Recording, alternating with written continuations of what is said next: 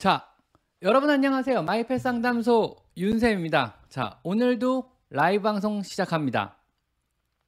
자, 제 74화네요 벌써. 4월도 중순에 접어들었고요. 완연한 봄입니다. 자, 제 목소리 지금 잘 들어가는지 피드백 한번 부탁드려도 될까요? 깨끗하게 잘 들어가고 있나요?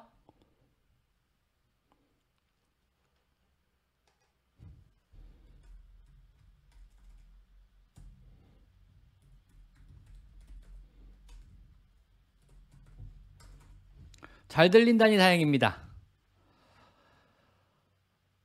덥죠 이제? 아침에 쌀쌀하고 저녁에 덥고 다들 감기 조심하시기 바랍니다. 아 독한미녀님 열심히 챙겨본데 라이브는 처음이세요? 반갑습니다. 저도 반갑습니다. 근데 어차피 라이브 방송을 굳이 안 들어오셔도요 라방을 지우지 않으니까 따로 들어가 보셔도 되고요. 또 요즘에는 제가 라이브 방송 요약본을 따로 만들고 있어요. 근데 이게 의외로 많이들 보시더라고요. 생각보다 그렇게 큰 기대 안 했는데 오히려 본 방송 라방보다 더 많이 보는 것 같아요. 요약본이라 그런지. 그래서 나름 컨텐츠 하나 새로 이제 생긴 것 같아요. 어쨌든 감사드립니다.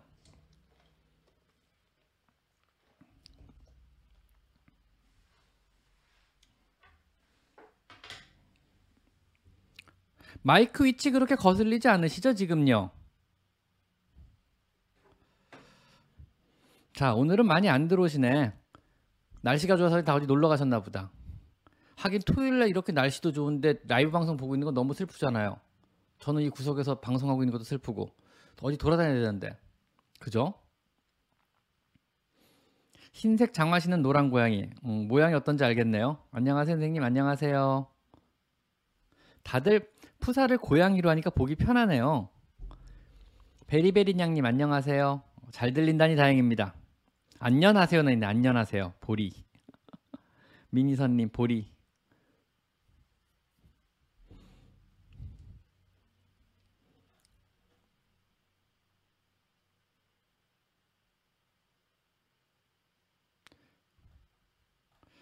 집사와 나님. 안 슬퍼요. 안 슬프다고. 왜 슬프죠? 뭐 일 있나요? 내가 뭘 놓쳤나?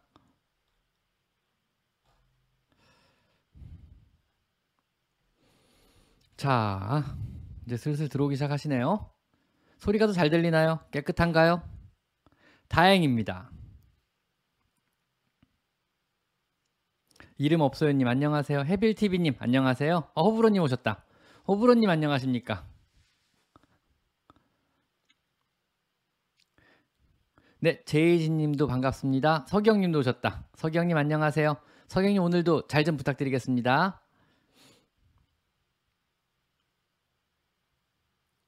자, 황마 황미라님 돌보던 길냥이 커플 두냥이가 보름 전 새끼를 세 마리 낳았어요. 지금 한참 새끼 날 때죠.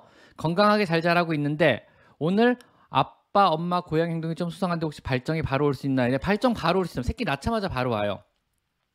그래서 빨리빨리 중성화를 시켜주셔야 돼요. 빨리 구청에다 연락해가지고 TNR 신청을 좀 하셔야 돼요. 안 그러면 끊임없이 새끼를 낳아요. 바로바로 새끼 낳기 때문에 역시 중성화를 시켜주시는 것이 좋습니다. 최국인님 안녕하세요. 들어오시자마자 최국인님 감사드립니다. 최국인님. 진짜 최국인님 들어오시자마자 슈퍼챗을 감사드립니다. 아무 이유도 없이 쿨하게 감사드립니다. 최국인님. 항상 최국인님은 스타일이 이러시죠? 그러고 보니까. 자, 백희님 라이브 너무 너무 들어보고 싶었는데 드디어 들어왔네요. 네, 즐기다 나가시면 되겠습니다. 감사합니다. 아니요, 아무 때나 질문하시면 질문하실 수 있어요. 지금 여쭤보는 게 편할 거예요. 이따 되면 질문 아마 힘들 거예요, 아마. 자, 이승현님, 집사가 재채기 하면 그냥 냥냥거리는 고양이는 왜 그런 걸까요? 시끄러워서 그런가요? 요거 제가 영상으로 만들어 놓은 거 있는데, 그냥 집사의 갑작스런 큰 소리에 놀라가지고 거기에 반응하는 거예요. 그냥 뭐 특별한 이유가 있는 건 아니에요. 그래서 갑작스런 큰 소리에 그냥 놀란 것 뿐이에요. 재채기란 개념을 고양이들은 모르기 때문에 갑자기 집사가 큰 소리를 내니까 뭐냐? 너 왜 그러냐? 뭔 일 있냐? 갑자기 왜 그래? 놀랬잖아. 뭐 이런 의미라고 생각하시면 될 것 같아요. 그거는요. 저 얼굴에 김이 묻었나요? 아, 잘생김. 깜짝이야. 그 아재 아재 개그 아닌가요? 아무리 봐도 아재 개그 같은데. 아재 개그 치는 이, 방, 이 방에 아재 개그 칠 사람은 나밖에 없습니다. 아셨죠? 이 방에 아무도 아재 개그 치시면 안 됩니다. 이 방에서 아재 개그를 허가받은 사람은 저밖에 없다는 거 아셨죠? 아재 개그 아무도 치시면 안 됩니다.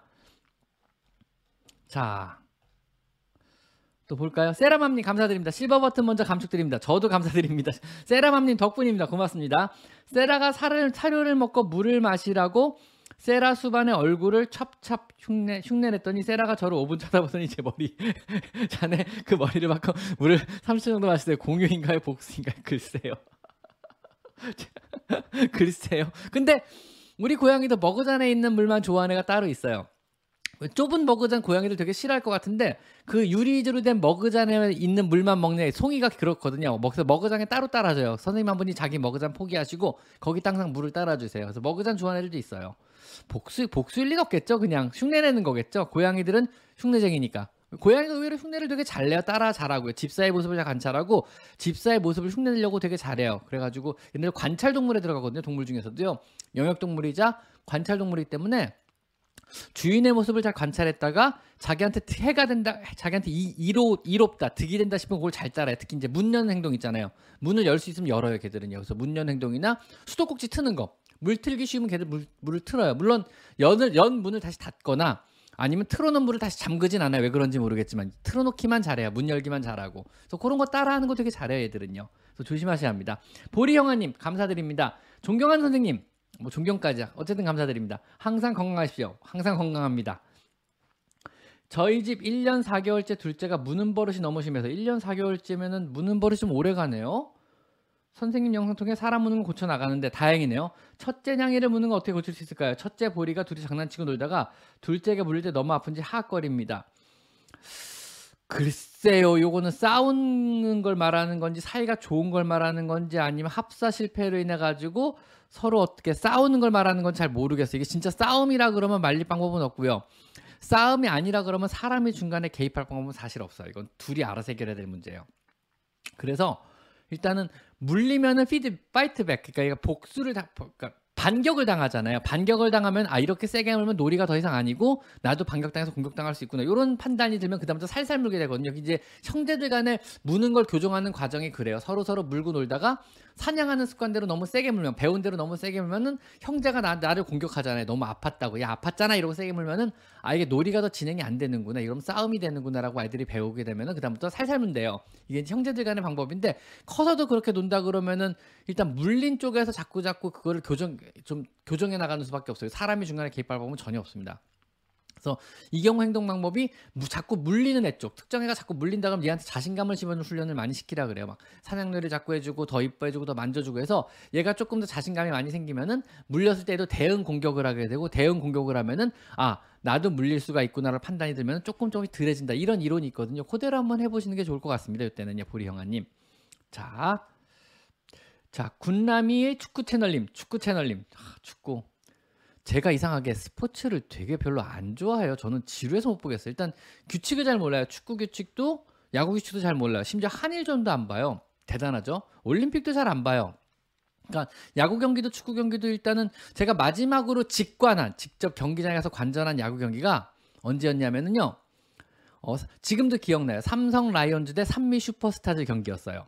여러분 모르죠. 삼미 슈퍼스타즈라 아, 전설 같은 팀이 있습니다. 어쨌든 삼성 라이온즈 대 삼미 슈퍼스타즈 팀을 잠실 가서 직관한 게 마지막 야구 경기였습니다. 뭐 그 이후로 뭐 야구장을 가본 적도 없고 TV로도 거의 안 봐요. TV로 야구를 보는 건 너무 지루한 것 같아요. 물론 축구도 안 봅니다. 골프 당연히 안 보고요. 그렇다고 뭐 하는 건 좋아하느냐 생각해보니까 딱히 그렇지도 않아요. 제가 골프도 뭐 잠깐 치다 말았어요. 거의 뭐 재미가 너무 없어요. 너무 힘들어요. 일단 막 내가 왜 이 새벽에 나서 공을 쫓아다니지 될지 뭐 이런 거에 회의가 되는 거죠 제가. 너무 힘들었어요. 당구도 재미가 너무 없더라고요. 잠깐 학생 때 잠깐 쳐봤는데 어 내가 이걸 왜 공을 맞추려고 노력을 하는지 이해를 못 하겠는 거죠 저는요. 야구 당연히 안 하죠.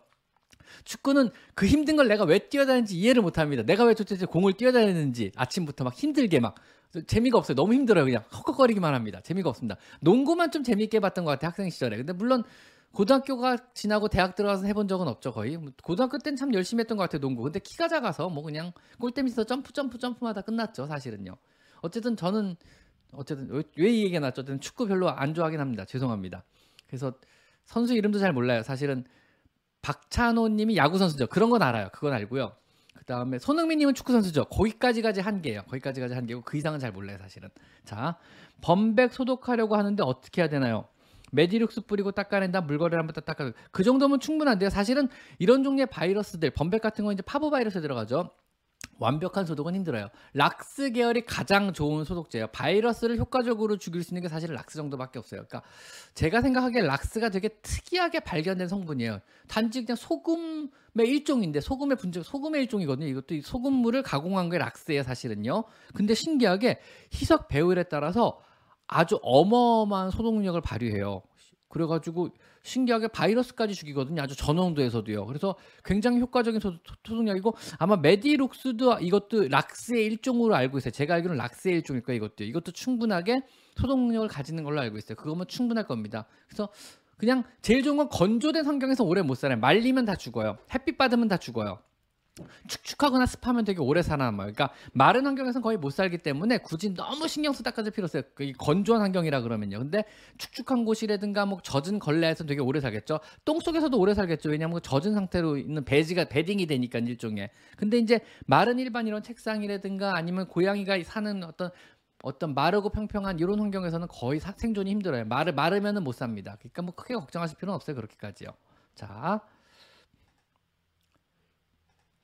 그리고 카불 캣닙 후원자 등급 감사드립니다. 카불 캣닙 후원자 등급 계속 유지하시는 것 같아요. 고맙습니다. 실시간은 왜 키셨나요? 실시간 라방이니까요. 실시간 라방 아닌가요? 그래서 매주 토요일은 실시간 라방을 하고요. 특별한 사유는 없어요. 그냥 1년 6개월째 하고 있어요. 매주 토요일 6시에는 라방을 킨다. 이게 습관처럼 돼가지고요. 지금 이 실시간 라방이 74, 74회째죠. 벌써 74회째죠. 일주일에 한 번씩 74회 했으니까 52주면 1년이잖아요. 그러니까 1년 반이 된 거죠, 벌써. 1년 반째 쉬지 않고 한 번 빼먹어서 1년 반 동안 한 번 빼먹고 계속 라방을 키고 있습니다. 그냥 특별한 이유가 없습니다. 그냥 심심하고 할 일 없어서 키는 라방입니다. 뭐 특별한 이유는 없고요. 이기열님, 3살 된 American Shorthair 집사인데, 네. 발바닥 젤리 색깔이 네 발 모두 다 핑크색으로 조금씩 바뀌고 있는데 괜찮은가요? 정상입니다. 그죠? 핑크색으로 바뀌고 있는 정상이죠. 원래 고양이의 고양이의 가장 큰 시그니처가 핑크색 젤리 발바닥이니까요. 정상입니다. 색깔이 있다 그래도 점점 핑크색으로 변하는 것도 정상이고요. 핑크색 발바닥이었다가 점점 검은색 점이 일, 일부분에 생기는 것도 역시 정상입니다. 너무 신경 쓰지 않으셔도 됩니다. 걱정하지 마세요. 자, 김나희님 내려놔야 할까요? 뭘 내려놓죠? 김나희님 세균성 폐렴 길고양이를 구조했는데 고름물이 하루에 주사기 두 대 분량이 나와요. 우와. 글쎄요 하는 데까지는 해보겠지만 아마 힘들 저 제가 봐도 힘들 것 같은데 일단은 폐농 농흉이라 그러죠 농흉? 폐 고름이 차는 증상이에요. 폐렴이 심해지면 농흉이 생기고 사실 농흉까지 가면은요 성묘 같은 경우는 많이 힘든 경우가 많고 애기 고양이 같은 거 의외로 좋아진 경우는 많이 상생제 막 세게 쓰고 막 이러면 좋아진 경우도 보긴 봤거든요. 근데 두 주사기씩 나올 정도라 그러면 되게 심각한 경우인데 이 경우는 글쎄요 이 경우는 저, 저 같아도 좀 포기를 하라고 말씀을 드릴 것 같은데요 저도요 네, 요거는 되게 힘든 경우는 맞을 것 같아요. 그 다음에 중성화 양이 TV님 중성화 수술은 왜 해요? 양이 TV라고 아이디가 되는데 중성화 수술을 왜 해요는 좀 어려운데 일단 고양이 중성화 수술의 어떤 이로운 부분과 고양이 중성화 수술에 생길 수 있는 여러 가지 부작용, 해로운 부분에 대해서는 제가 정리를 해가지고 제 영상에 올려놨거든요. 그래서 고양이 중성화로 찾아보시면 제가 올려놓은 영상이 있을 거예요. 그래서 그걸 보시면 아마 어느 정도 해답이 될 것 같고요. 모든 것에는 장단점이라는 것이 있어요. 고양이도 암놈이든 순놈이든 중성화술의 장단점이 있는데 수술을 하는 이유는요. 장점이 단점을 상쇄하고도 월등히 많이 남기 때문에 보통 권유를 하고 권장을 하는 거거든요. 즉 장점이 되게 되게 많아요. 너무너무 큰 장점들이 많기 때문에 그게 생길 수 있는 여러 가지 단점들을 상쇄하고도 남아요. 일단 제일 큰 문제는 일단 수명에 대한 문제를 먼저 언급할 수 있을 것 같아요. 일단 기본적으로 평균 수명이 2년 이상 차이가 나요. 중성화술 한 고양이와 안 한 고양이는 2년 이상의 차이가 나고요. 그다음에 그거 외에도 여러 가지 질병이라든가 질병의 예방 측면이라든가 고양이가 실내에서 있는 여러 가지 큰 스트레스 문제들, 그 다음에 굉장히 심한 괴로움이나 고통, 통증 같은 것도 유발할 수 있고 발전 같은 거는요. 그 다음에 주인과 살기 위해서 여러 가지 복잡한 문제들도 많이 생길 수 있거든요. 그래서 일단 중성화술을 한 고양이와 안 한 고양이는 일단 나랑 같이 생활하는 데 있어서 공존이니까 한 공간 안에서 일단 내가 불편한 게 너무 많아요. 그리고 고양이도 너무 힘든 게 너무 많아요. 그런 것 때문에 그래요. 그다음에 많은 부분이 착각하시는 게 뭐 고양이의 어떤 뭐 어떤 자유로운 이런 걸 제한하는 어떤 비윤리적인 방법이 아니에요. 이렇게 생각할 수 있겠는데 사실은 재밌는 게 뭐냐면요.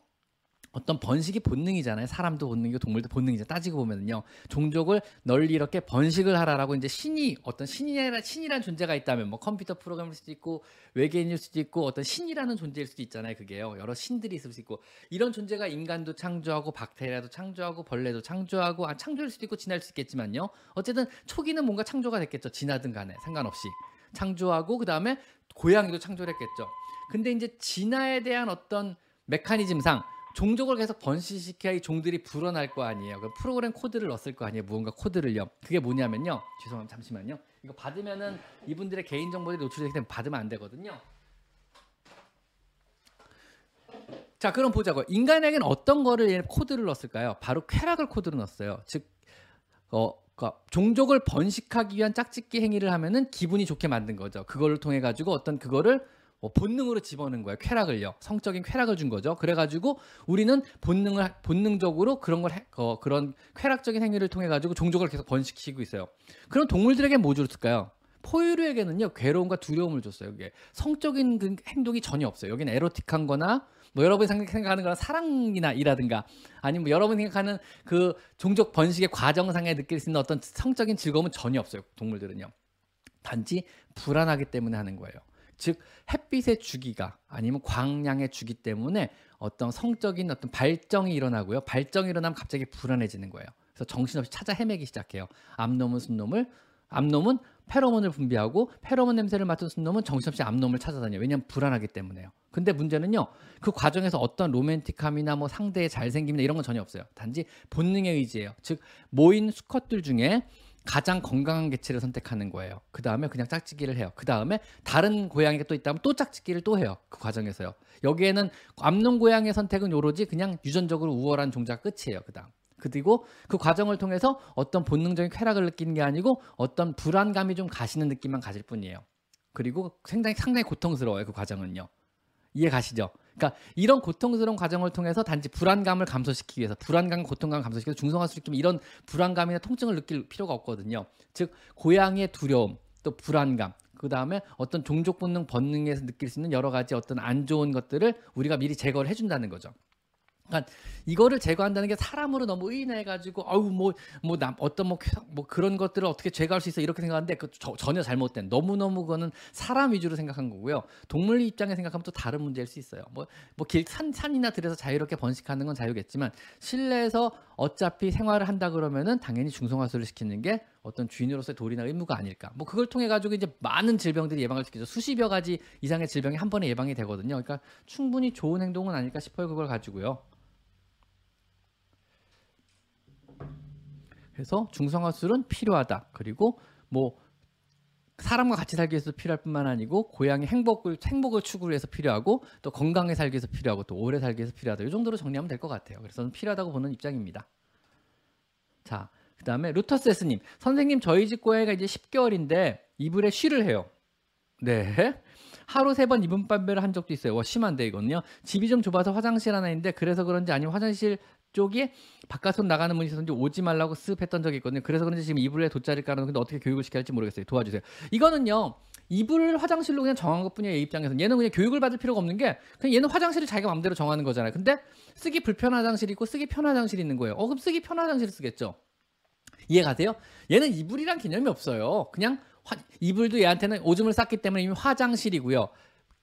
주인분이 만들어준 모래를 깔아놓은 이쁜 화장실도 얘한테는 화장실이에요. 근데 단지 쓰기 불편한 화장실과 쓰기 편한 화장실이 있어요. 그럼 여러분 입장에서 여러분이 만약에 깡촌 시골에 놀러 갔어요. 근데 정말 실내 화장실이었고 실외 화장실이 있고 실내 화장실이 있는 거예요. 그럼 여러분 실내 화장실 쓰겠어요? 아니면은 뭐 새벽 막 추운데 문 열고 나가서 밖에 있는 깜깜한 방에 마당을 가로질러 나가서 쓰는 화장실을 쓰겠어요? 당연히 실내에 있는 편한 화장실 쓰겠죠. 그러니까 얘 입장에서는 그냥 실내에 있는 편한 화장실 쓸 뿐인 거예요. 이해 가시죠? 그럼 여기서 어떻게 하면 얘가 다시 내가 정한 화장실을 쓸 수 있을까? 여기 해답이 여기 있어요. 그러니까 그 화장실을 쓰기 편하게 만들어주면 돼요. 그리고 여기는 화장실이 아님을 알려야죠. 이것도 역시 제 영상에 화장실 재교육에 관한 있으니까 그거 한번 참고해 보시면 돼요. 우선은요, 고양이가 화장실을 인지하는 방법은 자기 소변 냄새가 나는 곳을 일단 화장실로 인지를 해요. 그러니까 기존의 이불의 냄새를 완전히 없애주시는 수밖에 없어요. 여기는 black light도 필요하고 고양이 오줌 냄새를 없애주는 화학적인 어떤 약품들도 필요해요. 그래서 뿌리고 닦아주고 햇빛에 바싹 말리고 black light로 오줌 spot 튄 곳이 있나 다 확인하고 다시 한번 빨고 뿌리고 닦고 반복을 해가지고 완전 냄새를 지우고요. 고양이 화장 실을 실내로 옮겨주세요. 얘가 쓰기 가장 좋은 곳으로 옮겨주세요. 우선은요. 그래서 거기서 계속 쓰게 만드는 거예요. 그러다가 얘가 그 화장실을 잘 쓰기 시작하면은요. 그 자리에 계속 두실 거 권하고요. 위치가 너무 마음에 안 든다. 그럼 다른 곳으로 조금 조금씩 옮겨주시는 수밖에 없어요. 매일매일 조금 조금씩요. 그래서 그런 식으로 유도를 하셔야지 이거를 뭐 갑자기 여기를 훈련, 너 앞으로 저기 화장실 저기서 가리, 가, 저기서 싸 이런 거 전혀 안 돼요. 그냥 기존의 화장실 쓰고 싶어 하는 화장실을 쓰기 편한 위치로 옮겨주시고 쓰기 편하게 화장실 구조도 바꿔주시고 지붕이 없어야 되고 좀 더 커야 되고 모래는 얘가 쓰기 좀 더 편한 구조로 돼야 되고 오줌 흡수를 잘해야 되고 냄새도 잘 잡아야 되고 이런 중에 화장실을 만들어주고 그거를 얘가 쓰기 편한 위치로 옮겨주시고 그다음 얘가 그걸 쓰기 시작하면 그걸 옮겨주시고 이런 과정이 필요할 것 같아요. 요거는 말한다고 듣지 않기 때문에 그런 과정을 꼭 좀 해주세요. 하셨죠? 자 다음 흠흠님 고양이들이 서로 그루밍 해줄 때 다른 부위가 가만히 있는데 똥꼬 쪽으로 가면 서로 투닥거리다 하악질하고 싸워 왜 그럴까요? 그리고 그루밍은 서열이 높은 애가 낮은 애에게 해주나요? 아니면 반대인가요? 그루밍은 알로 그루밍은 서로 가족 간에 하는 거 서열 간에 하는 행동은 아니에요. 근데 이제 엉덩이 쪽에 냄새 맡는 건 인사라 그래서 일단 먼저 냄새를 맡게 맡게 하는 쪽이 맞는 쪽이 보통 상위 서열이에요. 그래서 보통 고양이가 주인한테 엉덩이를 들이대는 경우는 뭐냐면요. 네가 이 집안의 큰 고양이고 네가 이 집안의 어른이니까 먼저 내 똥꼬 냄새를 맡아라 하고 인사를 먼저 가는 거예요. 이게 가시죠. 그래서 먼저 엉덩이 쪽에 코를 갖다 대는 쪽이 대개는 상위 서열이라고 알고 계시면 되고요. 그루밍은 서로 서로 해주는데 보통 상위 하위 계열이 없이 그 날로 그루밍이라고 해서 서로 서로 핥아주는 거거든요. 그래서 뭐 큰 문제는 없을 것 같은데 그리고 고양이의 서열은 강아지처럼 그렇게 엄격하지 않아요. 사람처럼 엄격하지 않고요. 되게 느슨한 서열을 구성하고 있어가지고 뭐 서열이 없이 보이는 경우도 되게 많고요. 아니면 특 정 행동에서만 서열을 부여하기도 해요. 예를 들면 이 자리는 내 거야. 이런 거 있잖아. 그리고 주인의 손길은 내가 먼저 받을 거야. 이런 것도 서로 서열이 계속 뒤집으시는 거죠. 그래서 주인의 손길을 먼저 받는 거는 이 고양이고 그 다음에 저 특정의 가장 좋은 위치를 차지하는 거는 저 고양이고 그 다음에 뭐 밥을 먼저 먹는 거는 이 고양이고 이런 식으로 서열이 되게 느슨하고 특정 집착하는 서열의 순위가 있어요. 그것만 많이 집착하는 편이에요. 근데 이제 영역권을 두고 서열 싸움이 일어나면은 그 영역을 먼저 주장한 쪽, 힘이 센 쪽이 그 영역을 차지하겠죠, 일단은요. 그래서 싸움이, 영역권에 대한 서열 싸움 없다 그러면 대개는 평화롭게 잘 공존하고 유지되는 편이에요. 좁은 공간 안에서도요. 그래서 서열은 일단 그렇습니다.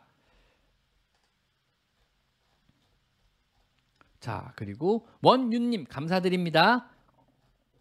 자, 또 뭐가 많이 지나갔네요, 씩하고요. 세라마님, 궁디팡팡 할 때 팔이 아플 때쯤 우연히 세라 항문에 후하고 바람을 넣어주니 발라당. 그럴 수 있죠. 네, 그럴 수 있습니다. 백희니님, 이분이 어, 오스트레일리아에 계신 거죠? 14.99불. 어쨌든 감사드립니다, 백희님. 잘 쓰겠습니다. 여러분이 보내주시는 모두, 모든 스포츠에서는요, 역시 동물권 시민대 레이에 전부 다 기부가 된다는 거 알고 계시죠? 그쪽에 월말에 전부 다 결산 봐서 제 기부, 여러분이 보내주신 스포츠를 전부 전달해 드리고요. 월말에 전부 결산을 봐서 어, 제 게시판이죠. 커뮤니티 게시판에 전부 다 올려놓고 있어요. 그래서 쭉 찾아보시면 1년 6개월치 게시글들이 쭉 한 달에 한 번씩 계속 제가 얼마 얼마 전달했습니다 고 전달되는 사진, 얼마 전달했습니다 고 전달되는 사진 전부 다 쭉 올리고 있거든요. 그거 한번 확인해 보시면 될 것 같습니다. 자, 대충 다 정리를 네 한 것 같네요. 이제 네 대충 스포츠 답변은 다 아, 여기 네 스포츠 답변은 다 드린 것 같네요. 아 힘들다. 아 힘들다. 네 끝났습니다. 스포츠 답변들. 그 와중에 벌써 24분이 지나갔네요. 금방 시간은 빨리 가네요, 진짜. 근데 그나저나 라이브 방송 정리본이 마음에 드세요? 이제 정리본이 올라오기 시작하니까 라방 실황을 안 듣는 것 같아. 이제 그러고 보니까 정리본은 재밌죠, 그래도. 맞다. 궁디팡팡하면 슬개골 관절염 유발하고 성호르몬 분비시켜서 안 좋다는 트위터 글을 봤는데 정말인가요? 글쎄요. 아직 잘 모르겠네. 여기에 대해서 수의사들 간에 어, 아니면은 어떤 논문적으로 발표된 예는 아직까지 저는 못 본 것 같은데 여기에 대해서는 제가 한번 알아볼게요. 그래서 뭐 논문으로 나온 게 있는지 증명된 바가 있는지 그건 제가 한번 알아보겠는데 저는 큰 문제는 아닐 거라고 봅니다. 왜냐하면 성호르몬 즉 문제가 되는 호르몬의 대부분은 이미 정소 제거됐죠. 중성화술 됐기 때문에 그다음 난소거든요. 왜냐하면 제거됐죠 이미 중성화돼 가지고요. 이미 거의 98% 99% 이상 아, 하긴 8, 90, 90% 이상 분비되는 기관 자체가 제거됐기 때문에 나머지 기관에서 분비되는 건 그렇게 큰 문제는 아닐 것 같아요. 너무 작은 양이기 때문에 그래서 별 문제 아닐 것 같은데 호르몬 교 호르몬 호르몬 언밸런스 호르몬 교란 문제는 역시나 그런 이유 때문에 중성화술이 됐기 때문에 큰 문제는 아닐 것 같고요. 그리고 슬관절, 슬관절에 무리가 갈 정도로 이렇게 때려야 되나요? 그 정도 가지고 근데 무, 근데 무릎은 되게 tension이 있어서 괜찮을 것 같은데 왜냐하면 그 정도 가지고 무릎에 무리 갈 것 같으면 걷거나 점프도 무릎에 무리가 계속 가서 슬관절에 문제가 생긴다는 얘기인데 그죠? 저는 아니 저는 아닐 것 같은데요. 일단 저는 괜찮을 것 같아요. 오히려 뭐 디스크 문제가 소인이 있는 데가 디스크 문제가 생기면 모를까. 그것도 요추 쪽 디스크 문제가 있다 그러면 문제가 될까 하니까 요추 쪽 디스크에 소인이 없다 그러면 큰 문제는 아닐 것 같은데. 근데 고양이 디스크 거의 없잖아요. 저는 큰 문제 아닐 것 같습니다. 일단 일단 한번 알아보도록 하겠습니다. 그거는요. 자 그리고 권곰곰님 이름이 권곰곰인가요? 곰곰 곰곰 음, 이름 괜찮은 것 같은데 권곰곰도요. 이름 나쁘지 않은 것 같아요. SNS에서 궁디팡팡 방광염 퇴행성 환자는 좋지 않다고 말이 많은데 fact check 부탁드립니다. 너무 궁금해요. 요거 제가 fact check해서 한번 알려드려 보도록 하겠습니다. 저는 별 문제 없을 상식적으로 봤을 때 저는 의학적으로 제가 알고 있는 상식으로는 큰 문제가 안 될 것 같습니다. 한번 알아보도록 하겠습니다. 방광염, 방광염하고 궁디팡팡하고 관계가 있나? 이것도 한번 알아보도록 하겠습니다. 혹시 누관 폐색성 유루증을 수술을 고민 중입니다. 하지 마세요. 이번에 다섯 살 되어서 스케일링을 하면서 누관개통 시술하려고 하는데 병원에서는 비추천하기도 하고 오히려 더 심해지는 케이스가 있다고 해서 증상은 한쪽만 갈색 눈물이 계속 납니다. 일단 하지 마세요. 뭐 누관이 막혀서 한쪽만 갈색 눈물이 계속 난다 이런 것도 증명이 없고요.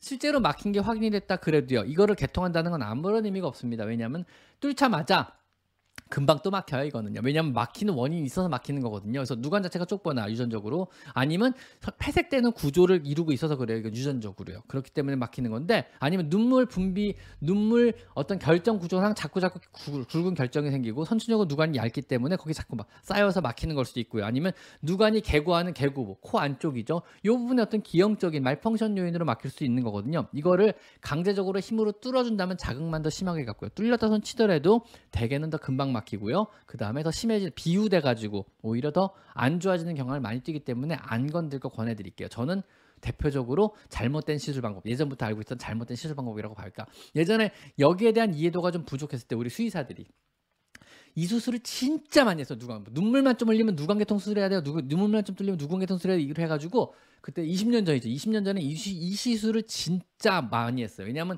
그때는 여기에 대한 개념 정립이 잘 안 됐거든요. 그리고 옛날 옛날 옛날 오래된 외과 서적에는 이 방법이 있었어요 실제로. 책에 있어 책에 교과서에 있는 내용이었어 이게. 그래서 당 교과서 있으니까 우린 배운 대로 해야죠. 당연한 건데 나중에 보니까 이게 의미 없는 이 되게 많아. 의미 없는 수술이더라. 이런 게 되게 많거든요. 그래가지고 대표적으로 뭐 이런 시술 뭐 예방 목적으로 뭐 항문낭 제거한다. 이것도 역시 잘못된 것 중에 하나죠. 그래서 예전에는 맞았으나 지금은 맞지 않는 그런 대표적인 것 중에 하나거든요. 그래서 누광계통 시술 역시 별로 권장드리진 않습니다.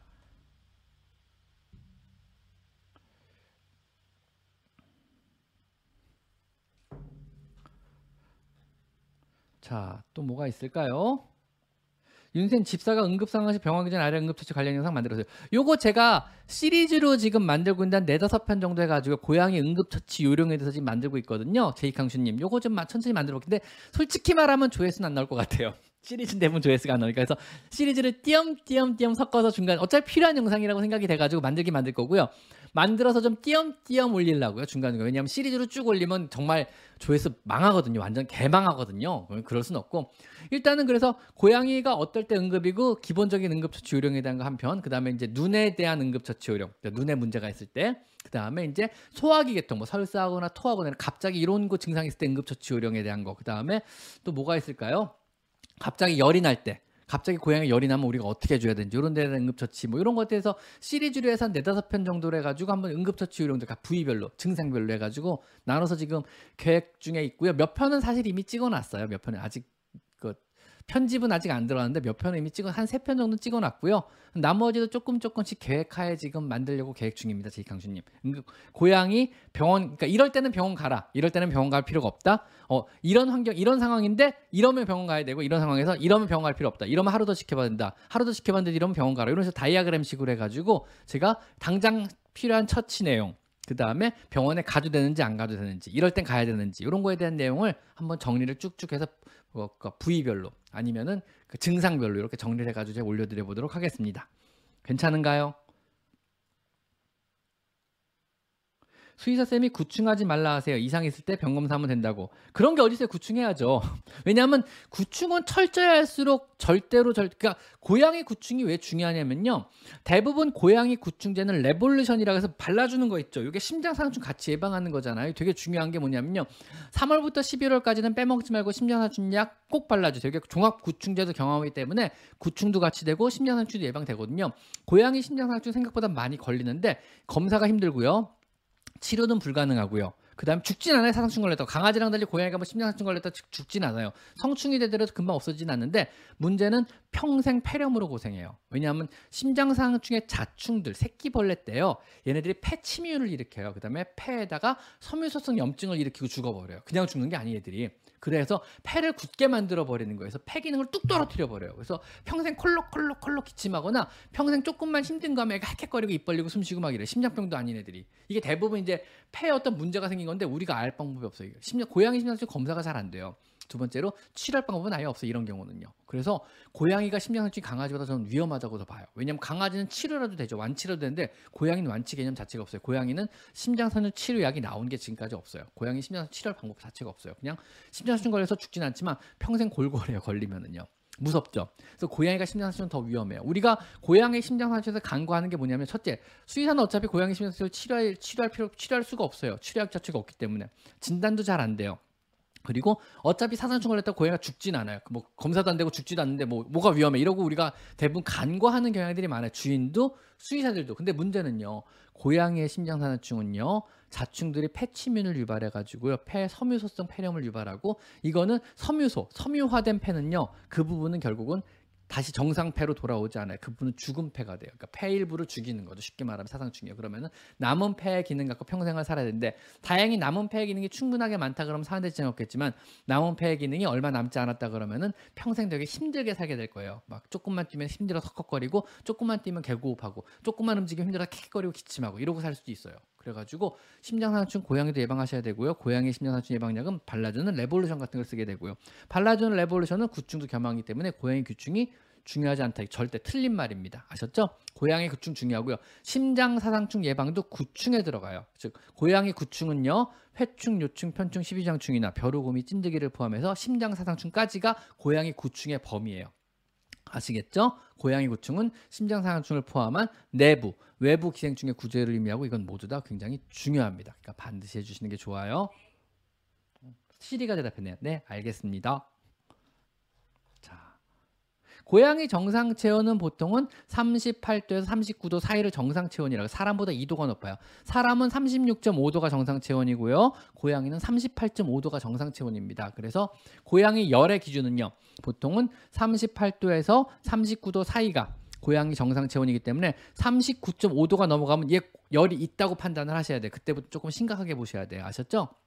그래서 체온을 손으로 재서는 되게 부정확해요. 왜냐하면 특히 습도가 높은 날 있잖아요. 예를 들면 비가 오거나 눈이 오거나 날이 많이 흐리거나 이런 습도가 높은 날은요 공기에 있는 수증기를 매개로 습도가 습도를 습기를 매개로 열 전달을 더 잘하는 거예요 내 손에 손에요 왜냐하면 고양이 체온이 내 체온보다 높기 때문에 그래서 일정하게 체온이 재지는 것 같아도요 습도가 높은 날은 내가 더 뜨겁게 느껴요 왜냐하면 그 습기를 매개로 내 손에 열 전달이 더 잘 되기 때문에 그래요 그래가지고 손으로 재는 체온은 의외로 부족하고요. 심지어 20년 경력의 수의사인 저조차도 내 손의 감각을 믿지 않아요. 내가 손으로 재는 체온은 어 좀 높은 것 같아 하고 재보면 정상인 경우도 있고요. 어 정상 아니야 이랬는데 재보면 높은 경우도 있어요. 그러니까 내 손의 감각조차 믿지 않아요. 여러분의 손의 감각은 의외로 되게 쉽게 속을 수가 있거든요.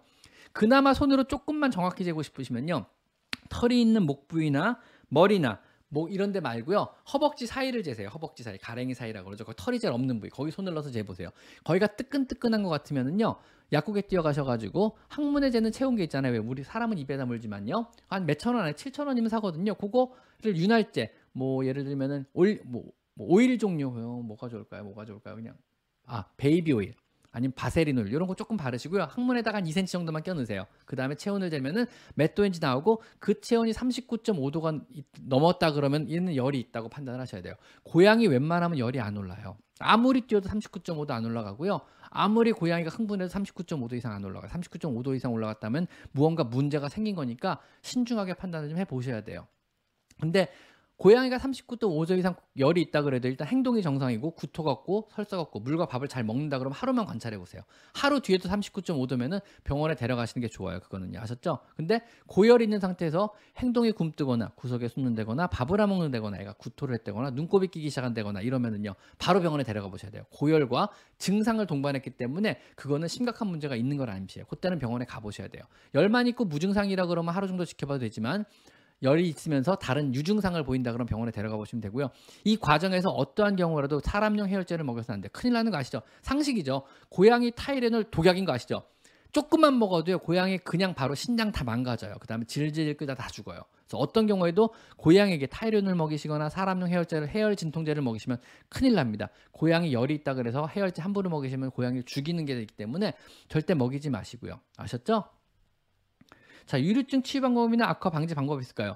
뭐 소독약 반대 효과가 다니 글쎄요 유류증의 증상에 따라서 다르죠. 일단 눈이 어떤가 뭐 눈물이 많이 나 생기는 건지 아니면 눈물이 순환을 안에 생기는 건지 아니면 뭐 눈에 어떤 어떤 자극 때문에 생기는 건지 요거에 따라 다르기 때문에 요거는 진단을 받 동물병원 선생님께 진단을 받고 해보시는 게 좋을 것 같아요. 요거는 저는 진단을 안 했기 때문에 뭐라고 말씀드릴 수가 없습니다. 그래서 요거는 원인을 먼저 따져봐야 돼서 눈물량 테스트를 먼저 하고 실제 눈물이 많이 분비가 되고 있는지 아니면은 눈물 양은 정상인데 흘러 넘치는 건지 구조 때문에 그렇다면은 이 내안각 성형을 통해 해결할 수 있는 건지 이런 것들을 확인해 봐야 될 것 같아요. 이거는요. 그래서 이거는 진료를 먼저 받아보셔야 될 것 같아요. 가까운 병원 데리고 가셔가지고요. 좀 전에 나 무서운 말 본 것 같아요. 고양이 발톱을 깎는데 왜, 제, 왜 젤리를 자르죠? 잠시만요. 동물병원에서 고양이 발톱을 깎는데 젤리를 잘랐거든요. 그래 놓고 이런 걸 포튼다고 얘기를 젤리를 짜는데 포튼다는 얘기 무슨 무슨 얘기죠? 했는데 그래 놓고 지혈만 하면 괜찮다고 아무렇지 않게 했는데 괜찮은가요? 무슨 얘기인지 모르겠어요. 젤리는 발바닥이잖아요. 발톱은 여기 있는 거고요. 그죠? 발바닥은 여기 있는 거잖아요. 젤리는요. 여길 자르다 어떻게 여길 자를 수가 있죠? 이건 조금 좀 이해가 안 가는데요. 포를 떴다는 건 무슨 얘기죠? 포를 떴다는 건 안 좋은 말 아닌가요? 그거는 정말 용어 자체가 음식에 대, 음식에 해당하는 용어잖아요. 포를 떴다는 거는요. 고기를 얇게 점이는 걸 포를 뜬다는 거잖아요. 이거는 일단 의학 용어로서 부적절하고 제가 농담 삼아 하는 말로도 부적절한데 이거는 제가 가끔 좀 센 농담도 하긴 하거든요. 방송에서 저 그냥 가끔 말 그냥 편하게 하잖아요. 근데 그래도 제가 포를 뜬다는 종류의 말은 안 하거든요. 이건 좀 안 좋은 종류의 또 고기를 지칭하는 말이라 일단 어, 단어 자체가 별로 제가 좀 불쾌하네요. 포를 뜬다. 이게 고기를 하는 말인데 그 다음에 뭐 일단 지, 상처가 심하지 않으면 지혈만 되면 붓는 경우도 많이 있는데 상처가 좀 깊거나 이러면 꼬매야겠죠 그거는요. 요거는 제가 상태나 상처를 좀 봐야 될 것 같아요. 무슨 말인지 잘 못 알아듣겠어요. 뭐 설마 동물병원에서 그랬겠습니까마는 일단 좀 이상하네요. 일단 좀 이상하네요. 셔츠 이쁜가요? 감사합니다 김정아님. 만 원을 주면서 칭찬을 하셨네. 이게 뭐지? 내가 만 원을 드려야 되는 거 아닌가? 칭찬해 주셔서 감사합니다. 선물 친구 해주셔서 친구비 선물 뭐 칭찬비 이런 거 드려야 되는 거 아닌가요? 내가 칭찬을 드려야 될 것 같은데? 거참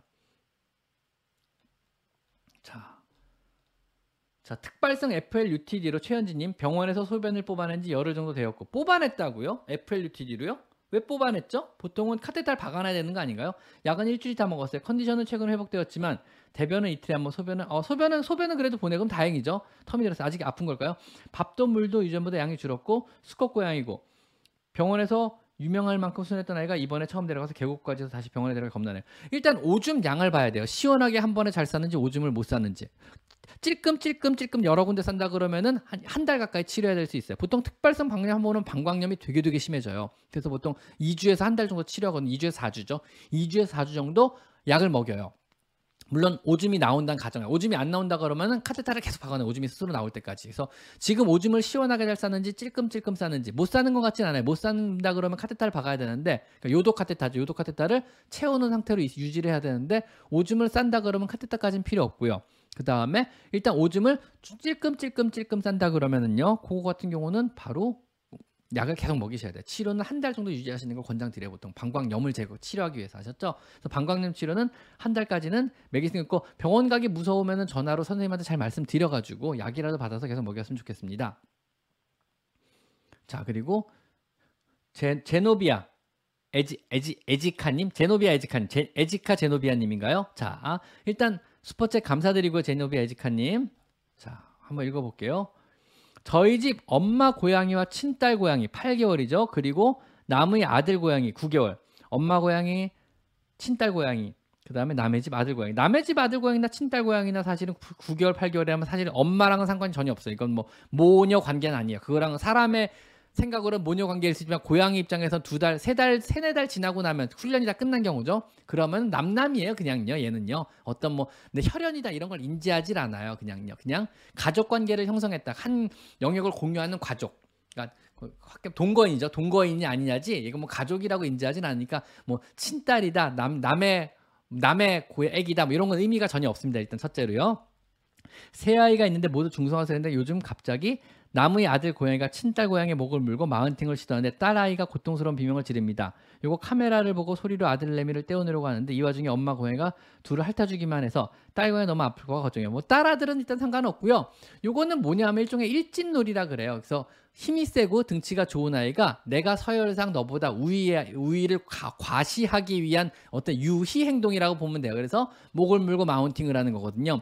마운팅이 성적 의미만 있는 게 아니고 놀이 행동 중에 하나인데 놀이 행동 중에도 좀 안 좋은 놀이 행동이죠. 쉽게 말하면은 일진이 찐따 괴롭히는 거예요. 일진이 그러니까 이게 어떤 예시가 적당할까? 아 맞다. 일진이 그냥 찐따 옆에 가가지고 갑자기 어깨 동무를 하고서 목을 탁 헤드라키를 거는 거죠. 이러면서 어 잘 지냈냐? 빵 좀 어 어디, 어디 가서 빵 좀 사와보지? 그래. 뭐 이런 거 있잖아요. 헤드락 걸고 갑자기 친한 척하는데 일진 뭐 찐따 입장에서는 되게 괴롭잖아요. 사실 목에 얼굴만 걸어도 아씨 또 뭐야? 힘들어 죽겠네. 목도 아픈데. 뭐 이런 뭐라고 말도 못하잖아요. 뭐 이런 거 정도 생각하시면 될 것 같아요. 근데 이거를 사람이 인위적으로 개입해서 말릴 방법은 없어요. 그 다음에 지금 집안의 어른이 큰 고양이죠. 사실은 그 엄마 고양이죠. 엄마 고양이가 이제 그걸 핥으면서 말리는 그런 입장인 것 같아요. 뭐 얘들아 싸우지 마라 왜 그러냐 시끄럽게 자식들 뭐 이런 정도 개념인 것 같은데 요거를 특별하게 해줄 건 없을 것 같고요. 그냥 괴롭힘 당하는 쪽, 어, 뭐 딸이다 아들이다 이런 개념도 별로 없어요. 중성화가 이미 돼 있기 때문에 다 중성화돼 있기 때문에 역시 그런 개념도 없는데 딸이다 아니다 구분할 필요도 없지만 일단 당하는 쪽을 조금 더 자신감을 심어주라고 많이 그래요. 조금 더 챙겨주시고 조금 더 놀아주시고 얘를 뭐 사냥놀이 더 해가지고 조금 더 뭐 사냥에 좀 성공을 좀 많이 해서 자신감을 심어주고 이러면 조금 좀 얘가 fight back 반항을 하기 시작하면은 조금 더 이 상황이 개선되지도 않을까 이런 생각도 한번 해봅니다. 그리고 대부분 유희 행동이기 때문에 그렇게 아프거나 그러진 않을 겁니다. 자. 자, 고양이 6개월인데 뉴, 누누 알파카냥님 6개월인데 첫 검진 스케일링 발치 후 3일 됐는데 식욕이 떨어지고 움직임이 적은데 어쩌죠? 음수나 소변은 괜찮은데 첫 검진 스케일링 발치 후 3일 됐는데 식욕이 떨어지고 움직임이 적은데 음수나 소변 일단 식욕이 얼마나 떨어졌냐가 중요하죠. 정상적으로 자기 체중을 유지할 정도로 먹는다 그러면 상관이 없는데 근데 왜 발치를 했죠? 6개월밖에 안 된 애를요? 잠시만요. 내가 뭘 잘못 읽었나? 6살, 아, 6살 발치했구나. 그러면 이빨이 아파서 일시적으로 떨어질 수 있죠. 일시적으로 떨어졌다가 좋아지면 다행이고, 좋아하지 않으면, 근데 지금 약을 먹고 있나요?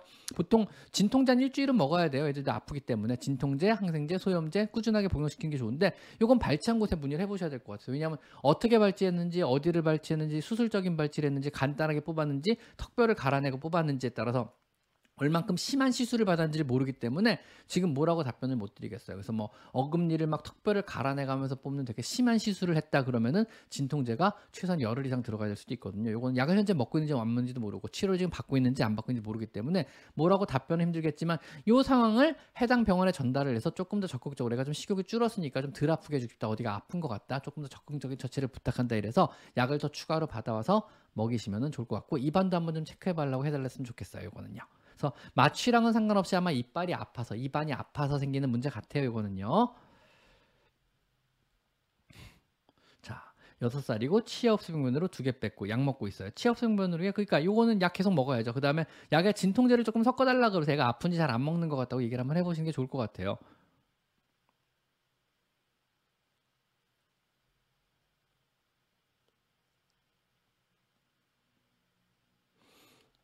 자, 안녕하세요. 이전에 선생님이 올린 산책에 관한 영상을 시청했습니다. 우리나라에서는 산책량, 마당량은 금기상인데 외국에서는 안팎을 자유롭게 드나들게 키우더라고요. 인구 밀도가 높은 서울에서는 뭐 충분히 공감합니다만 시골에서 그렇게 키우는 것도 금기상인가요? 외국과 우리나라 정서 차이인가요? 아니요 정서 차이라 정서 차이 뭐 어쨌든 고양이들 들락날락냐 외국에서 많이 키워야 그리고 잃어버리는 경우도 많이 있고 실제로 수명도 많이 짧아요. 그래서 외국에서 요즘 일어나는 운동 중에 하나가 고양이를 들락날락하지 말게 하세요. 왜냐하면 얘네들이 들락날락하면서 그렇게 조그만 새나 곤충들을 곤충 작은 새 작은 동물을 많이 죽인대요. 그래서 그 일대에 어떤 생태계를 완전 초토화를 시켜버린대요. 그래가지고 작은 동물의 생태계 보호를 위해 고양이를 풀어놓지 말라 그래요. 고양이 한 마리 나가는 순간에 일곱 여덟 마리 순식간에 사냥을 한다 그러더라고요. 왜냐면 고양이는 그 지역 대부분의 경우는 최상위 포식자가 되거든요. 그래가지고 고양이가 너무 많은 작은 동물들을 잡는다고 풀어놓지 말라는 얘기를 많이 하고요. 실제로 많이들 풀어서 키우세요 외국인들 왜냐하면 차가 많이 다니지 않고 그리고 시, 당연히 고양이를 뭐 뉴욕이나 뭐 로스앤젤레스 한복판에서 풀어서 키우는 사람은 없어요. 우리 서울에서는 그걸 생각하셔야 되죠. 왜냐하면 뭐 뉴욕이나 로스앤젤레스에서 너 마음대로 나갔다 와서 아파트에서 고양이 풀어서 키우고 이런 사람 없을 거 아니에요, 그죠? 없고 다 이제 외국에서는 뭐 풀어서 키운다는데 다 시골 얘기예요. 그러니까 좀 한적한 동네 있잖아요. 우리가 영화에서 보는 막 차도 거의 잘 안 다니고 바로 뒤엔 다 숲이고 이런 데 있잖아요. 그런데 숲에 나갔다 오라고 이제 푸는 건데 많은 애들이 못 들어오는 경우도 많이 있어요. 그리고 수명도 좀 많이 짧아요. 병도 많이 걸리고 근데 그러면은 외국 사람들이 의외로 쿨하게 그러려냐고 키워요. 그래서 외국에서 크는 고양이고 우리나라 크는 고양이의 평균 수명 차이는 어마어마하게 차이가 나요. 기본적으로요. 그래서 뭐 우리나라 고양이는 막 15년씩 사는 거 되게 놀래세요. 외국 고양이는 그렇게 오래 못 살거든요. 왜냐하면 들락날락 하는 과정에서 평균적으로 많이 애들이 막 다치기 오기도 하고 병도 걸려오기도 하고 막 이러거든요. 그래서 잃어버리는 경우도 되게 많고요. 못 들어오는 경우도 되게 많아가지고. 그래서 이거는 뭐 풀어서 시골이면은 풀어서 키우셔도 되고 실내에서 키우셔도 되지만 그런 것들은 감안하셔야 돼. 못 들어올 수 있다. 다칠 수 있다. 그 다음에 다른 동물을 많이 사냥한다. 이런 것도 감안하셔야죠. 평균 수명은 짧아질 가능성이 높다. 이 정도 감안하시고 그거는 뭐 정서 차이라기보다는 주인의 성향 차이라고 봐야겠죠. 그래서 차가 충분히 많지 않고 다른 사람들이 사람이 주변에 충분히 없다 그러면 풀어서 키워도 괜찮은데 그런 것들은 감안하셔야겠죠. 키우는 방법상의 문제라고 봐야죠. 이거는요. 정서상의 차이라기보다는 개개인의. 어쨌든 미국에서도 풀어서 키운다고 말하지만 거짓말입니다. 미국에서도 뉴욕이나 로스앤젤레스나 뭐 메트로폴리스나 뭐 이런 대도시에서는 어떤 경우에도 풀어서 키우지 않습니다. 아셨죠? 우리나라도 대도시에서는 풀어서 키우지 않습니다. 당연하죠. 어느 대도시에서도 고양이를 풀어서 키우지는 않습니다. 다 시골 얘기입니다. 고양이는 항문낭 잘안 나와요. 그리고 짤 필요가 굳이 없다고 보는 게 제 입장이에요. 굳이 일부러 짜실 필요 없고 항문낭에 문제가 생기면 짜볼 필요는 있지만 대개 경우는 고양이 항문낭을 잘 안 짭니다. 오히려 자극을 받아서 안 좋아지는 경우도 있어가지고 저는 고양이 항문낭 짜는 걸 그렇게 즐기진 않습니다. 그래서 뭐 굳이 짜달라 그러면 짜주긴 하지만 한 번 짜면은 오히려 점점 더 자극받아서 더 나오는 것 같더라고요 느낌에 그래서 잘 안 짜요 저 같은 경우는요. 선생님 군대 가는데 다행히 공익 판정이 돼요. 아 이게 다행인가요? 저는 어, 저는 군대를 제대로 아주 오래 다녀왔기 때문에 이걸 다행이라고 보지 않습니다. 공익 판정을 받다니 현역을 가셔야죠. 몸 건강하시다면은요.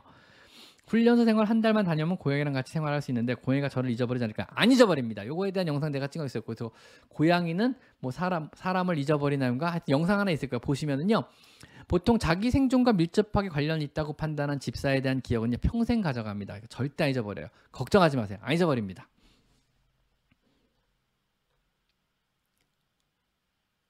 아, 제노비아 아주카님 수의살롱도 오시는 분이구나. 감사드립니다. 수의살롱이라 그러죠. 뭐 요즘에 유행하는 요즘엔 좀 유행이 좀 죽긴 죽었더라고요. 그래서 그 클럽하우스라 그래가지고 이제 그거는 이제 음성 기반의 SNS예요. 거기서 매주 수요일 저녁 9시마다 어, 수의 살롱이라 그래가지고 이제 질문 답변을 받는 그런 생방으로 질문 답변 받는 그런 코너를 하나 하고 있어요. 그래서 김남희 아나운서가 이제 사회를 봐주고 저하고 그 다음에 어 암센터의 원장으로 계시는 이민지 원장님하고 그 다음에 어, 이종찬 원장님하고 그 다음에 또 한 분이 그 다음에 어, 로얄 캐닌의 영양학 수의사로 계시는 선생님하고 이렇게 네 분이서 같이 운영을 하거든요. 그래서 영양학 상담이나 내과 상담이나 종양외나 노령물 상담이나 행동학 상담이나 이런 것부터 거기서 하고 있는데 재밌더라고요. 그냥 여러 선생님하고 같이 하니까 일단 두 시간을 했는데 힘들지가 않아요. 여러 사람이 같이 하니까 나눠서 하니까 재밌고 내가 모르는 것도 답변을 막 해주는데 내가 배우는 게 오히려 많더라고요. 그래서 제 개인적으로 다른 전공을 가진 선생님들의 어떤 의견들을 들을 수 있어서 너무너무 제 입장에서 굉장히 좋아요. 저는 특히 영양학 쪽 관련한 질, 문 답변 듣는 것도 너무 좋고 뭐 종양 관련된 것도 너무 좋고 이런 다른 선생님들의 의견을 듣는 것도 너무 즐기거든요. 그래서 거기서 배우는 것도 너무 많고 그 다음에 선생님들이 막 이것저것 질문 신선한 질문도 거기서 많이 들어오더라고요. 그래서 그런 것도 너무 재밌고 개인적으로 참 좋아하는 시간 중에 하나입니다. 자, 합사는 규칙대로 두 번이나 진행했습니다. 그럼 안 되는 거죠. 한 번 진행해서 안 되면 대부분 안 되더라고요. 레콜님. 자, 레콜님의 질문을 찾아 올라가 보겠습니다. 레콜님, 레콜님, 레콜님. 레콜님을 찾아보자. 레콜님 질문이 뭐였나? 합사 질문인 것 같은데. 레콜님, 레콜님 질문을 찾아보겠습니다. 못 찾겠어요. 되게 위에 있나 보다. 아무리 올려도 레콜님 질문이 안 나온다. 자, 일단 레콜님 질문을 찾아 올라가는 중에 스포츠 질문이 걸렸네요. 자, 피그론과 뚱냥이들. 윤쌤 안녕하세요. 저희 양이가 췌장염 진단을 받고 라이펙스 효소를 급여 중인데 혹시 췌장염이 아닌 아이들도 예방 차원에서 같이 급여하면 안 좋습니다. 주지 마세요. 하셨죠? 이거는 췌장염 보조제이기 때문에 오히려 이걸 오래 먹으면요. 췌장 기능이 약해져가지고 최효소 분비가 덜해질 수가 있어요. 그래서 안 좋습니다. 아셨죠? 이거는 췌장 효소 보조제이기 때문에 절대 안 좋습니다. 그래서 정상적인 고양이를 예방 차원에서 먹이는 건 안 좋습니다. 여러분 예방 차원에서 무언가 먹이는 거 되게 안 좋은 거예요. 뭐 예방 차원에서 항생 쓰는 건 말도 안 되죠. 일단은요. 걸리지 않은 거를 걸릴까봐 미리 무언가를 해준다. 이건 뭐 예방 접종 말고는 의미가 없어. 요 예방이라는 건 접종이나 이런 또 면역적인 활성화를 유발하는 거지. 우리가 뭐 영양제를 예방 차원에서 미리 먹이면 좋냐? 안 그래요, 여러분. 그런 거 없어요. 그래서 모자람을 모자라면 걸리는 병을 대, 대비해서 과잉해서 먹이겠다랑 똑같은 말이거든요. 역시 의미가 없어요 전혀요. 그냥 비싼 똥 누게 하는 거죠 사실은요. 전혀 의미 없습니다. 하지 마세요. 비싼 똥 누게 비싼 똥 만들 필요 없습니다. 아셨죠? 세라맘님 옆동에 15, 20층 15에서 20층 이사하는 날 세라가 3시간 이상 지켜봐요. 오령내력 사다리차. 이날은 집사 사랑 누리신 날. 그럴 수 있죠. 그럴 수 있죠. 왜냐하면 색다른 풍경이 벌어졌으니까는요. 그럴 수 있죠. 아니면 아주 편안하고 좋은 이사가 되라고 얘가 기원을 드리는 걸지도 모르죠. 고양이는 모든 걸 주관하니까는요. 진경민님, 아 늦었어. 영상 안 지우고 놔두니까 걱정하지 마십시오, 진경민님. 여러 가지로 감사하고 참 진경민님 제가 어 진경민님 옹달샘이라고 어, 이번에 충북이죠, 충북 쪽에 충북 지역에서 뭐 새로 이제 고양이 보호소를 운영하는 게 있나 봐요. 진경민님 후원을 해주시는 것 같은데 진경민님이 이번에 거기 좀 홍보해 달라 그래서 제 SNS에 올려드렸고요. 그 다음에 제 라방 중에 이번에 라방 정, 정리본 요약본이죠. 거기에도 옹달샘을 따로 제가 올려드렸거든요. 그거 보시고 여러분 확인하시고 많은 후원 부탁드리겠습니다. 옹달샘에도요. 자 이진아님 선생님 3개월 아가고양이가 요 며칠 동안 화장실 가서 소변을 누른다 앉아 있다가 일어나, 일어나서 모래도 팍팍 덮는데 들여다보면 오줌이 거의 안 나와 있어요. 3개월 아기 고양이니까 오줌 나오는 양이 적지 않을까요? 대변은 잘 보고요. 왜 이럴까요? 밥은 잘 먹고 물도 잘 마셔요. 마신 만큼 오줌을 싸는 겁니다. 충분한 양이 나와 있을 거고요. 아마 모래 재질 자체가 흡수를 좀 잘하는 재질이어서 덜 보이는 것 뿐일 것 같아요 느낌이. 아직은 3개월이가 너무 작으니까 지켜보셔야 될 것 같아요. 그러니까 뭐 방광염이거나 이럴 것 같진 않아요. 너무 어려가지고. 이건 너무 걱정 안 하셔도 될 것 같습니다. 멜번 누나님 멜번 멜번에 계신가 봐요. 멜번이 오스트레일리아 위쪽이죠? 그러니까 북, 북쪽이라고 표현하네요 거기를. 위쪽에 있는 게 멜번이죠? 아래쪽이 시드니가 있고요. 그죠? 자 그러니까 멜번이 우리나라로 치면 부산쯤 되는 거죠? 제2도시가 멜번이죠 자, 내냥이 집인데 렉돌 7세 여한양이가 렉돌이고 7살이고 여한양이네요. 미드닝을 시작했어요. 저런 거실 소파나 거실 한 건에 똥을 싸기 시작하는 저희 폰 앞에 있어요. 내냥이 집이니까 당연하죠. 미딩이닝은 자기 영역을 표시하는 거고 영역 표시를 안 하던 애가 미딩인까지 사용하면서 자기 영역을 표시하기 시작한다는 건 자기가 영역이라기보다는 정확히 말하면 자기가 다는 길, 이 길은 다니지 마. 아니면 특정 가, 다, 특정 루트, 아니 고양이 길이라 그러죠. 집안에서 고양이가 모든 길을 다니는 것 같지만 다니는 길로만 다녀요. 특정 루트 한 곳에 미드닝을 해놓는다는 이유는 영역 분쟁이 생기기 시작했다는 얘기죠. 즉 애들 간에 문제가 생기기 시작했다는 얘기입니다. 이거 머리 좀 아프시겠어요. 어떤 문제가 생긴지 확인을 해보시고요. 얘가 주장하는 영역이 어떤 특정 장소인지 아니면 특정의 쉴 곳인지 특정 캣타워인지 소파 일부인지 아니면 화장실인지 확인하셔서 그 빨리 늘려주셔야 돼요. 그래서 얘가 미드닝을 더안 하도록 환경을 빨리 만들어 주셔야 돼요. 뭔진 모르지만 얘가 삔또가 상한 거죠. 삔또 상해 가지고 지금 여기 지금부터 내 길이야. 여기 지금부터 내 공간이야. 여기 이 근처 다니지 마. 이 근처에 오지 마. 그래서 미드닝이란 주변을 고양이들이 못 가고 피해 다니게 돼요. 왜냐하면 그 가까이 다가간다는 의미는 도전을 한다는 의미 그럼 싸움이 일어나게 되거든요. 근데 고양이는 싸움을 피해요. 왜냐하면 어떤 경우에도 마지막까지 고양이는 싸움을 피하는 이유가 뭐냐면요. 모든 고양이는 무기를 갖고 있잖아요. 날카로운 이빨과 날카로운 발톱. 그러니까 어떤 식으로든 싸움이 일어나면 이기더라도 피해를 당하고 진 쪽도 피해를 당해요. 즉 쉽게 말하면은 사람과 사람 사이에 싸움 잘안 하죠 성인이 왜냐하면 싸움은 서로 서로 피해를 받는 걸 알기 때문에 그래요. 내가 때리더라도 내가 법적으로 피해를 받게 되고 맞은 쪽은 아파서도 피해를 받게 되는 거잖아요. 싸움이 없는 이유는 서로 양측이 다 피해를 본다는 입장이기 때문에 피, 서로 싸움이 잘안 일어나는 거예요 현대 사회에서는요. 그렇죠? 고양이들도 마찬가지예요. 싸움은 양쪽이 피해를 받는 걸 알기 때문에 만약에 사람들도 모든 사람이 칼을 하나씩 들고 다니는 법이 되면요. 모든 사람이 칼을 허리치면 차고 다니시면 싸움이 더 안 일어날 거예요. 왜냐하면 칼을 들고 서로 싸워야 되잖아요. 그러면 누군가 한 사람은 크게 다칠 수 있기 때문에 누가 다칠지 모르기 때문에 서로 싸움이 덜 일어나는 거죠. 고양이 경우가 그 경우예요. 모든 고양이들은 무기를 갖고 있기 때문에 웬만하면 싸움을 피하려고 하는 습성을 갖고 있어요. 그리고 싸우게 되면은 죽기 살기로 싸워요. 눈 좀 못 쳐다보게 만드는 거죠. 그렇기 때문에 미드닝을 해놓는다는 의미는 그 내 영역 공간을 선포하는 거고 내 선포된 근처로 다가오면 싸움이 일어나는 걸 암시하기 때문에 그 지역을 피해 다녀야 돼 애들이 자기 길을 피해서 그렇다 그러면 그 일정 지역, 얘가 선포한 미드닝 지역을 확인하시고 얘가 무엇에 대한 영역권을 주장했는지 확인하시고 그걸 늘려줘야죠. 어쨌든 간에 지금 문제가 생겼어요. 네 마리 고양이 간에 알력 다툼이든 어떤 영역권에 대한 문제든 뭔가 문제가 생겼기 때문에 이걸 빨리 해결하지 않으시면 머리 꽤나 아프실 겁니다. 아셨죠? 그러네요. 미드닝. 어려운 건데. 큰일 났네요. 내가 무슨 말을 하려다가 또 까먹었다, 지금. 자, 진경민님. 그거 캡처해서 저희 인스타에 올렸죠. 감사합니다. 레이 대표님께서 두 친구 연결해 주셨어요. 감사합니다. 제가 나중에 거기 한번 좋은 기회 생기면은요 사료를 좀 보내드리도록 한번 해볼게요. 사실 올 가을쯤에서 좀 기획하는 게 하나 있어가지고 제가 사료를 좀 대량으로 확보해서 전국에 사료를 한번 뿌려볼까 하는 계획을 좀 갖고 있으니까 조금만 좀 기다려 보세요. 제가 사료 나중에 좀 보내드릴게요. 자, 아 멜버른은 시드니 더 밑쪽에 있어요. 아 이쪽에 있나? 그 위에 있는 도시는 뭐예요? 저 제가 지리는 꽝점인 것 같아요. 아무래도 하긴 한국 지리도 잘 모르는데 세계 지리를 알 리가 없죠 내가. 그리고 가본 도시가 호주는 시드니 한번 가봤고요.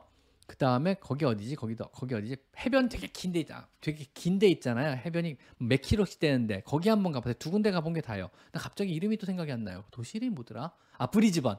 브리즈번 들렸다가 밑에 거기 해양 휴안 도시죠. 거기 갔다가 이렇게 온 적이 한 번 있어요. 그래서 두 군데 가봤어요. 둘 다 물론 회의 때문에 갔어요. 시드니는 어, 와사바 세계 수의사 대회 때문에 방문했고요. 그 다음에 그, 멜, 그 브리즈번은 그때 뭐였더라? 그때 파사바, 파사바 때문에 그러니까 환 아시아 태평양 수의사 대회 때문에 방문했었어요. 그래서 그거 때문에 갔었는데 재밌었어요. 되게 깨끗하고 고기 근데 의외로 물가가 비싸서 놀랐어요. 고기값 되게 쌀 줄 알았더니 고기값이 생각보다 비싸더라고요. 그래서 우리나라 코스트코 호주산 고기가 더 싼 것 같더라고요. 먹어보니까 어쨌든 그랬습니다. 맥주 겁나 비싸고요. 어 물가 생각보다 비싸더라고요. 다행히 담배는 안 펴가지고 담배도 엄청 비쌌는데 담배는 안 펴서 다행이었습니다. 맥주 한 잔 마시고 일찍 자는 게 꿀이었는데 양이 튼튼 사료에 뿌려주는데요. 세라는 비싼 똥 누는 건가요? 네, 비싼 똥 누는 거 맞습니다. 사실은 사료는 충분합니다. 사료에 있는 영양만으로 충분합니다. 추가적으로 뭐를 더 뿌려준다는 게 저는 큰 의미가 있다고 보지는 않습니다. 그건 그냥 비싼 똥 만드는 거로 생각하시는 게 맞을 것 같습니다. 자, 윤쌤 우선은 자율배식하는 두 주인님을 모시고 있는 집사입니다. 근데 둘째가 평소에 식욕이 많은 편인데 사료를 먹고 그대로 토해내는 경우가 많아졌습니다. 사료가 문제인 걸까요? 일단 사료 한번 바꿔보세요. 사료 먹고 사료 또 자꾸 하면 사료부터 바꾸라 그래요. 그럼 해결되는 경우 되게 많이 있거든요. 왜냐하면 사료에 알러지가 생겨서 그런 경우도 종종 있으니까 우선은 사료를 한번 다른 회사 종류로 바꿔보시면은 대부분 해결이 되니까 그렇게 한번 해보세요. 아셨죠? 헤어볼을 토한다고 보니까 일주일에 두 번 이상 토하면 저는 사료 바꾸라 그래요. 그냥 사료 바꿔보세요 한번요. 그리고 또 와, 57분 3분 남았네요. 뭐 이래저래 뭐 말하는 와중에 시간이 벌써 이렇게 금방금방 흘러갔네요. 어, YG님 오셨다. YG 미림바님 안녕하세요. YG님도 제가 아주 초창기, 저 정말 구독자 0명일 때부터 제가 알던 유튜버님이시고요. 이분이 미, 마림바 플레이어시면서 뮤지션이세요. 그래서 작곡도 하시고 수많은 뮤지션들한테 작곡도 해주시고 또 노래도 잘하세요. 노래도 부르시고 미인이세요. 돈도 많으신 것 같더라고요. 그리고 마림바 연주 되게 이쁘게 잘해서 채널 들어가 보시면은요 노래하시고 마림바 미리, 마, 마림바 연주하는 여러 영상들 많이 보시게 될 거고요 이분이 유기견 보호를 되게 좋아하세요 그래서 뭐 집 자체도 어떤 교회에다 집 이사를 다니시면서 교회에다가 한 8마리, 16마리, 유기견 16마리를 보호하고 키우시는 분이세요. 그래서 그쪽에도 되게 앞장서시는 분이거든요. 그래서 되게 개인적으로 제가 존경하는 분 중에 한 분이십니다. 그래서 이분 채널도 한번 들어가서 보셔서 혹시 마음에 드신다면 구독해 주시면 좋을 것 같습니다. 가끔 저 이렇게 출근할 때 음악 들으면서 출근해 이분 영상이 보면서요. 되게 좋아요. 자, 그 다음에 길냥이들 치아 관리 팁 좀 부탁드려요. 사료 주시는 거 말고는 없을 것 같은데 이빨도 못 닦고 이건 방법 없을 것 같은데 이거는요. 네. 자, 그 다음에 제노비아 에주, 에지카님 후원자 등급 감사드립니다. 저는 후원자 등급 되신 분들 모두 정말 존경하고 감사드립니다. 모든 후원자분들께 평화가 있으라. 어쨌든 감사드립니다. 후원자 등급은 정말 저한테는 사랑입니다. 정말 감사드립니다. 개인적으로. 일단 안녕하세요. 2개월 된 아끼가 장난을 치다가 스킨십을 하면 세게 물 세게는 안 물지만 살살 무는데 지금부터 무는 거 못하게 교육해야 되나요? 뭐 어, 무는 거를 못하게 교육한다기보다 뭐라 그러지? 물면은 무관심하게 자리를 피하세요. 그러니까 무는 건 안 좋은 습관이라는 건 어떤 식으로든 인지시켜야 돼요. 그래서 사람 몸에는 이빨을 대면 안 되는 걸 알려주시는 게 좋습니다. 아셨죠? 그래서 사람 몸에는 이빨을 대면 안 된다는 거를 어떻게든 알려주시는 게 맞을 것 같습니다. 다음에 정정님, 자 정정님까지만 답변하고 오늘 마감하도록 하겠습니다. 목이 좀 잠기기 시작하네요. 이거 오늘 손님이 갑자기 커피를 놓고 가셔가지고요. 저 원래 라떼 잘 안 먹는데 우유가 들어간 라떼 잘 안 먹는데 저는 우유 들어간 거 먹으면은 속이 좀 안 좋아져가지고 근데 맛있네요. 오랜만에 먹으니까 자 정정님 안녕하세요 선생님 저는 고양이 두 마리를 키우는데요 남매예요. 근데 남자애가 여자 목덜미를 계속 깨물어 여자는 당하고 있거나 깨게 하면 도망가요. 어떻게 하면 될까요? 이거 제가 좀 전에 설명드린 건데 그죠? 지금 들어오셨나 보다. 그래서 좀 전에 이거 일진놀이라고 제가 설명드렸거든요. 그래서 영상을 뒤로 이렇게 좀만 돌려보시면요. 요거 설명한 부분이 아마 제가 있을 거예요. 그래가지고 일종의 일진놀이고, 그러니까 내가 서열상에서 우위다라고를 과시하기 위해서 몰라타가지고 목덜미를 무는 행동을 하거든요. 어떤 성적인 의미라고 보기는 조금 힘들고 아직은 중성화가 돼 있기 때문에 중성화를 안 하셨다 그러면 안 되고 중성화가 돼 있기 때문에 성적인 의미라고 보기는 어렵고 그냥 내가 너보다 어떤 음, 어떤 서열상 더 우위다라고 생각하는 그런 놀이라고 보시면 돼요. 그래가지고 별로 안 좋은 놀이, 일진 놀이죠. 좋지 않은 행동이지만 그냥 유희의 행동의 일종입니다. 그래서 이건 못하게 사실은 사람이 개입해서 말릴 방법은 없어요. 왜냐면 일진, 일진이 찐따 목에 막 두르거나 빵 좀 사 막 이러는 거를요. 솔직히 학교라는 환경 안에서 선생이 이걸 말리, 막을 수 있을까요? 대부분 못해요. 그렇기 때문에 일진에 대한 문제들 뭐 돼가지고 학교 폭력, 학원 폭력이 지금도 문제가 되고 있는 거거든요. 이게 선생들이 그 교권을 해결할 수 있는 문제가 아니거든요. 자체 정화가 필요한 문제거든요. 쉽게 말하면은요. 잘 안 돼 이게 그래서 일진이 일진으로서 행동을 더 안 하든가 아니면은 찐따인 아이가 조금 더 자신감을 가지고 반항을 한번 하기 시작을 해가지고 더 이상 이런 행동을 막든가 둘 중에 하나거든요. 이번 경우가 그런 경우랑 똑같아요. 사람이 개입한다고 이 문제가 해결되지는 않습니다. 이런 경우에는 어떤 찐따의 각성이 좀 필요하겠죠. 그래서 약한 개체인 아이, 어린 여자아이가 어느 순간에 한번 반항을 한번 하기 시작하면은요. 아, 얘 만만치 않구나 이러고 더 이상 그런 행동을 안 하게 되거든요. 왜냐하면 싸움이 되면은 서로 서로 손해라는 걸 고양이들은 익히 잘 알고 있거든요. 그래가지고 어린 여자 고양이를 좀 더 뭐 사냥 훈련도 시키고 사냥 훈련하면서 자꾸 자꾸 사냥에 성공하게 해서 자신감을 갖게 해주는 이런 훈련이 좀 필요할 것 같아요. 뭐 그 이상은 개입은 사람으로서는 불가능합니다. 자, 7시 1분. 사실 오늘 제가 회의가 좀 있어요. 그래가지고 오늘 한국동물병원옆에서 오늘 이사회가 있는 날이라 오늘 가봐야 돼가지고 강남까지 부천에 또 가봐야 되거든요. 그래서 여기까지만 하겠습니다. 자, 오늘은 여기까지 말피상도 인생이었습니다. 오늘 참여해주신 모든 분들 진심으로 감사드립니다. 자, 오늘 여기까지만 할게요. 감사합니다.